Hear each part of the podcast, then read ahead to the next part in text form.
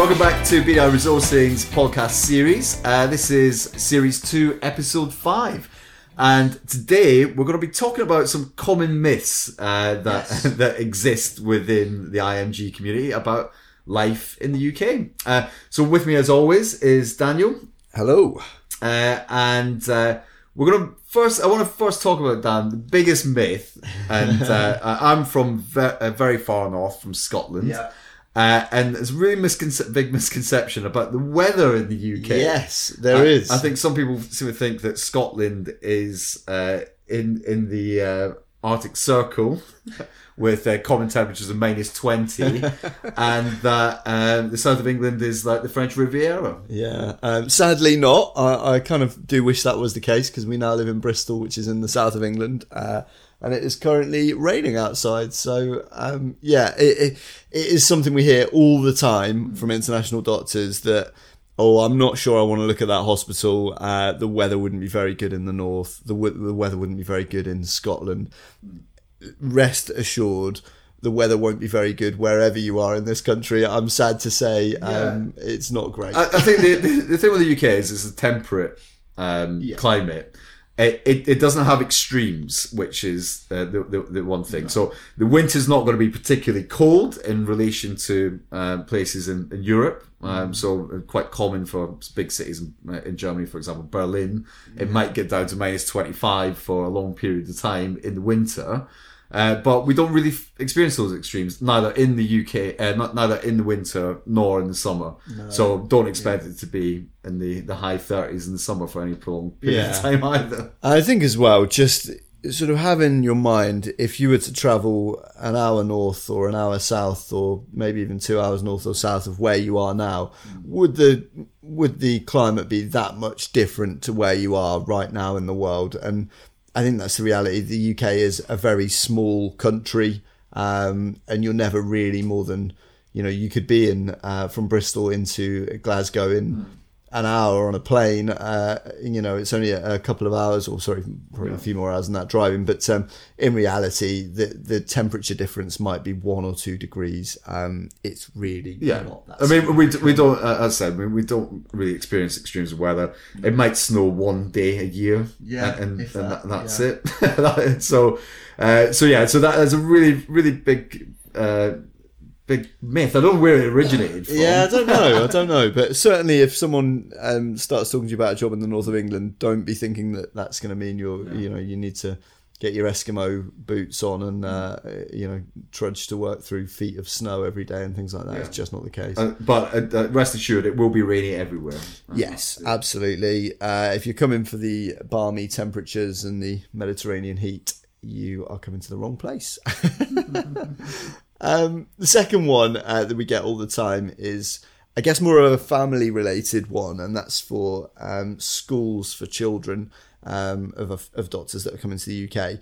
Now, there's loads of different uh, kind of names of schools in this country, and it, it can be quite confusing. So, public schools are usually actually private schools, and then state schools are the schools that are run by the government and that kind of thing. Unless you're in There's also- Scotland. Uh, so in Scotland, Yeah. a private school is a private school, and Yeah. a public school is a public school. Yes. Uh, to add to the confusion, um, there used to be quite a, a lot of what's called grammar schools, which were schools um, where you had to take a test to be able to get into those. They are less um, prevalent now, and a lot of the old grammar schools became uh, public or private, depending on which term you use. Uh, schools. I believe you went to grammar school. I did didn't go you? to grammar And, school, uh, yeah. You went to good university and you end up becoming a recruitment consultant. Yeah, yeah. It just goes so- to show. It does go to show. Uh, it doesn't always work out. um, but yeah, the I guess the the thing to note here, um, most important things to look for when it comes to schools, uh, probably the Ofsted inspections are the best thing. So there's um, a, an independent regulator who uh, checks in with schools. Um, I think it's once every three or four years.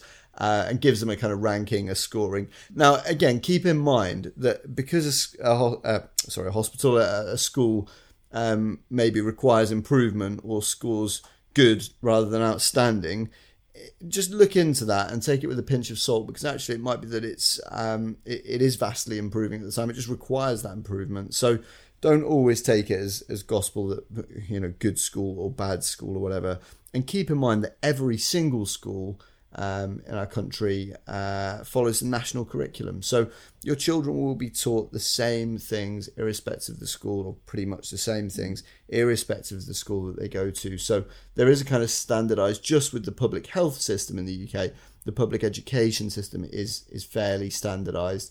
The same exams are going to be sat. You're going to be preparing for the same SATs and then GCSEs and then A levels and that kind of. What thing. What about religious education, Dan, in the UK?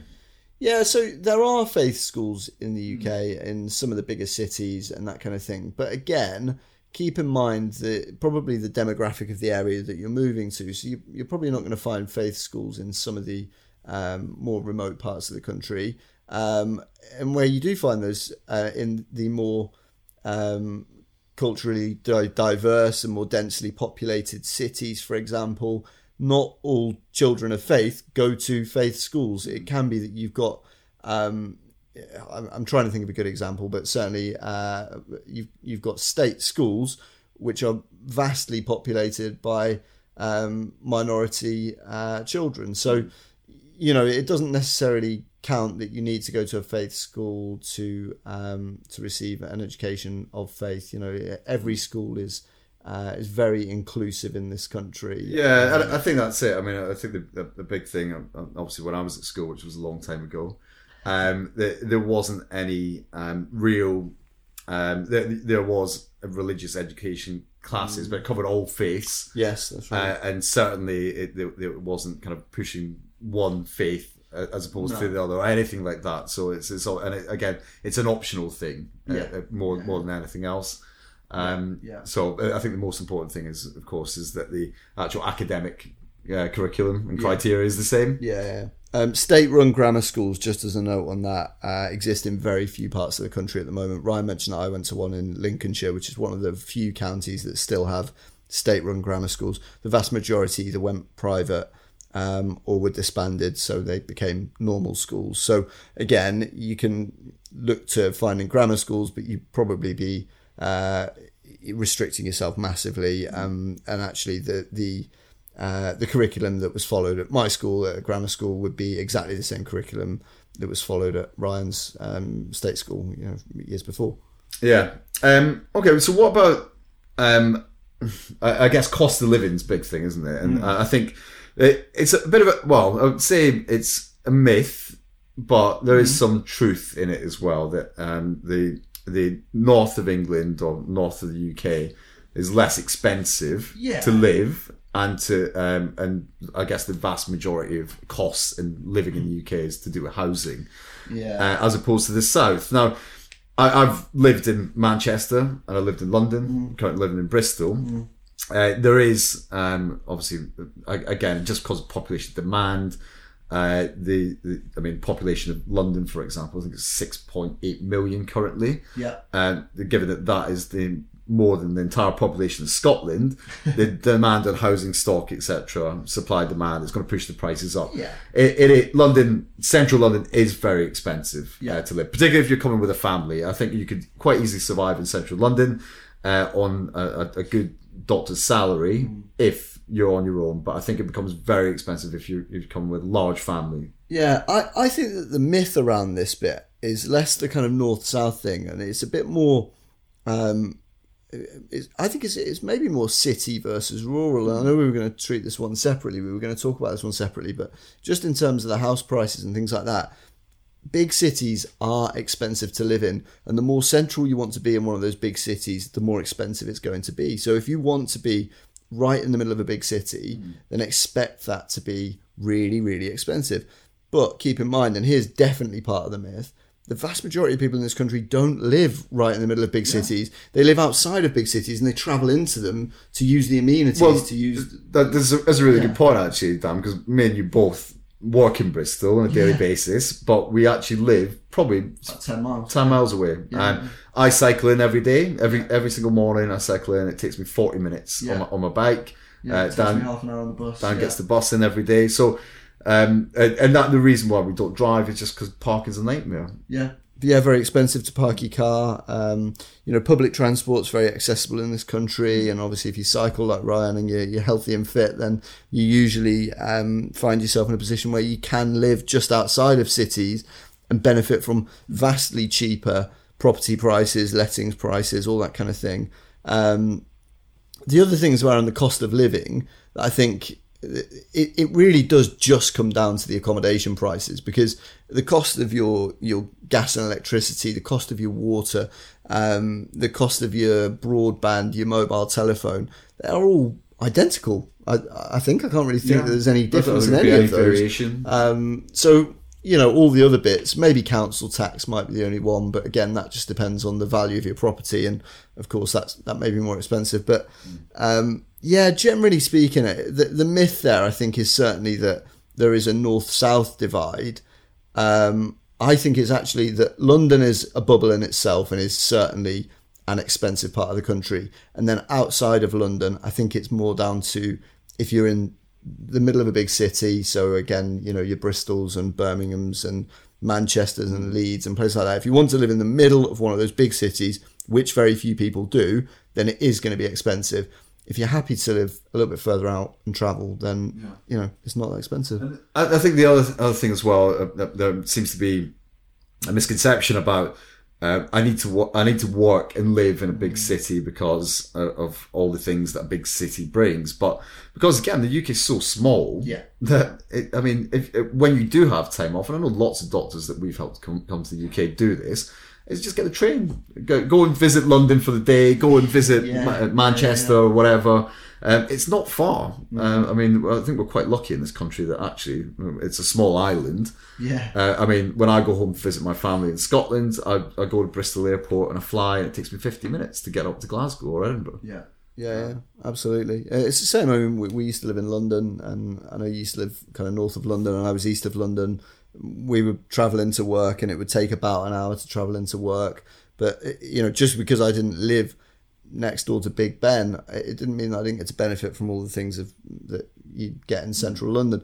Equally, I could have been in Manchester or Birmingham within an hour and a half, two hours, and the train lines are becoming even better. Actually, the route from Bristol to London, uh, I think, is coming down to being less than an hour, um, and it was two hours a, a few years ago. So you know it, it, you're not far away from from big cities uh, so you know, don't worry too much about I think it, we're probably talking more about that city versus rural um, argument here. And again, people think of rural, but actually, if you if there's a major hospital, an acute hospital in a whether you want to call it a town or a city or whatever, yeah. it's probably going to be a pretty big place. Actually, a really good example of that's Manchester, yeah. because actually Manchester's city centre is actually pretty small. Yeah, I think the population yeah. of Manchester city centre is about half a million. Mm. I, I, was really surprised when I lived there. Yeah. But Greater Manchester is is yeah. huge. It's, it's about maybe 16, 18 million people in the Greater Manchester area. But all of the big hospitals in Manchester, there was only two. Right in the centre. Right in the centre. Yeah, all the other hospitals are, are made up of that Greater Manchester area, which. Uh, things like Tameside, for example, or uh, Pennine Acute, or North Manchester Trust, yeah. Salfords. Um, so but with doctors who focus on wanting to work in Manchester in that particular city, you've got one option, and it's going to be really, really oversubscribed as well. So, mm. um, I think again that comes down to if you ask me about any other country in the world, uh, I'd probably be able to name the capital city and a couple of others, maybe. Yeah. Um, yeah. But it's because, but if I'm moving to a new country, I'm going to do my research into it and, and the, the all, all the potential options that are there rather than focusing on London, Manchester, Birmingham. Yeah, yeah, absolutely. Um, the the next one in the kind of myths uh, is this thing about commuting and people living at hospitals. And I think a lot of the countries that um, traditionally we recruit from or people relocate to the UK from to be doctors, they're maybe used to working in huge private hospitals where there are kind of compounds for families to live in and masses of hospital accommodation where families can be supported and all that kind of thing. And everything is in one enormous site. Um, that's just not the case in the UK. Um, hospitals don't have that. We mentioned it in a previous podcast that most of the um, hospital accommodations uh, generally has been sold off to private providers, either been turned into flats and things like that, or it's now run by private providers who split it off into kind of single occupancy rooms and things like that. So uh, you tend to find that those bits of accommodation are for either people who are working on call shifts overnight and things like that, so they've got somewhere to stay that's near to the hospital, um, or they're for people who are just arriving, short term, that kind of thing. But we did a bit of research into the um, average commute times in the UK. Um, I think the average commute was about 50 minutes, 55 minutes, or something like that for people. So that gives you an idea of it might not be the kind of lifestyle you want, but mm. it's just a reality here that most people come to work. I don't think a single person in our office travels in using a car, which seems quite unusual to, to some people. But actually, if you if you want to spend your life working and being in a big city, you have to expe- accept the fact and expect to travel for probably an hour of your day each way, um, either walking, cycling, or using public transport. And public transport in this country is very, very good. The commuter links are brilliant because, as Ryan mentioned earlier on, there's just not enough houses for people to live in city centres. So, you know, there's a lot more smaller towns surrounding big cities where people can access trains, access buses, um, travel by by cycling as Ryan does. Um, or there's things like park and rides where you can drive your car to the edge of a city and then take a bus for the last kind of mile or two, which tends to be quite cheap options. And I think again that opens up uh, again if you if you're bringing your family with you. Um, I mean, do you really want your kids being brought up in um, you know, kind of urban centres, you know what I mean, yeah. in big cities, because yeah. you're going to limit your, your opportunities in terms of schools as well. Mm. Um, so I think that, uh, I mean, depending on the lifestyle that you want, but for me, if I had a, a young family, or I, I, would probably want to be in the outskirts of a city where yeah. there's good schools in that area and it's nice and quiet and safer, to be honest, than, mm. than maybe living in a big city centre. But that's just my kind of pre- preference. Yeah, I'm with you, but yeah, I suppose that's one for everyone to everyone to make. Um, uh, some people talked about crime rates and things like that in um, in the UK and where's best to live and that kind of thing. And again, I, I think that obviously it's an important factor, of course it is, but it's one that's got to be considered with a bit of a pinch of salt, I think, because you could look at the crime rates for, say, London, which are probably, I mean, I'm, I'm just speculating here, but probably some of the highest. Uh, and on paper, there's always going to be crime in a city that's got 10 million people or 12 million people living there. Of course there is.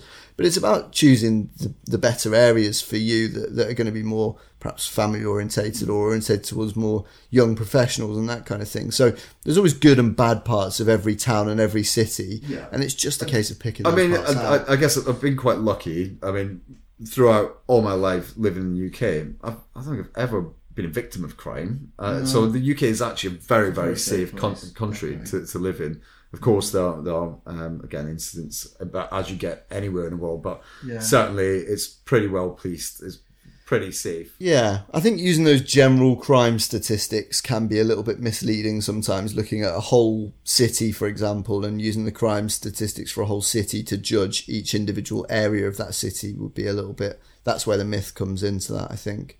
Um, the other one, uh, what about the people, Ryan? I've heard that people are friendlier when they're from the north. No, absolutely not. in, my, in my experience. um, I don't know really. I mean, as I said, I've, I've kind of I've lived um, in Scotland, in the north of England, and the south of England, and I think people are, pretty nice everywhere you go. Really, I mean, again, in, in all walks of life, you get different people, don't you? But I, I don't think there's any. I'd probably say the only thing when I lived in London, um, I like to think that I'm fairly relaxed. Uh, I found the kind of day to day busyness of it used to stress me out. So maybe people in central London are feeling a bit more stressed. But... Yeah, it's this thing of no one talks to each other on the yeah. tube, whereas maybe when you get a bus in Bristol, people stop and say hello to you and things like that. But um, yeah, I think that's a that's definitely a myth. People are either equally as friendly or equally as unfriendly. I think it more depends on the person than it does the uh, the place. I think another one that I've heard quite a lot is that people may, maybe don't want to go to Wales or Scotland because of the accents. Um, and again, again, so that, uh, again because the every area in the UK has a regional accent.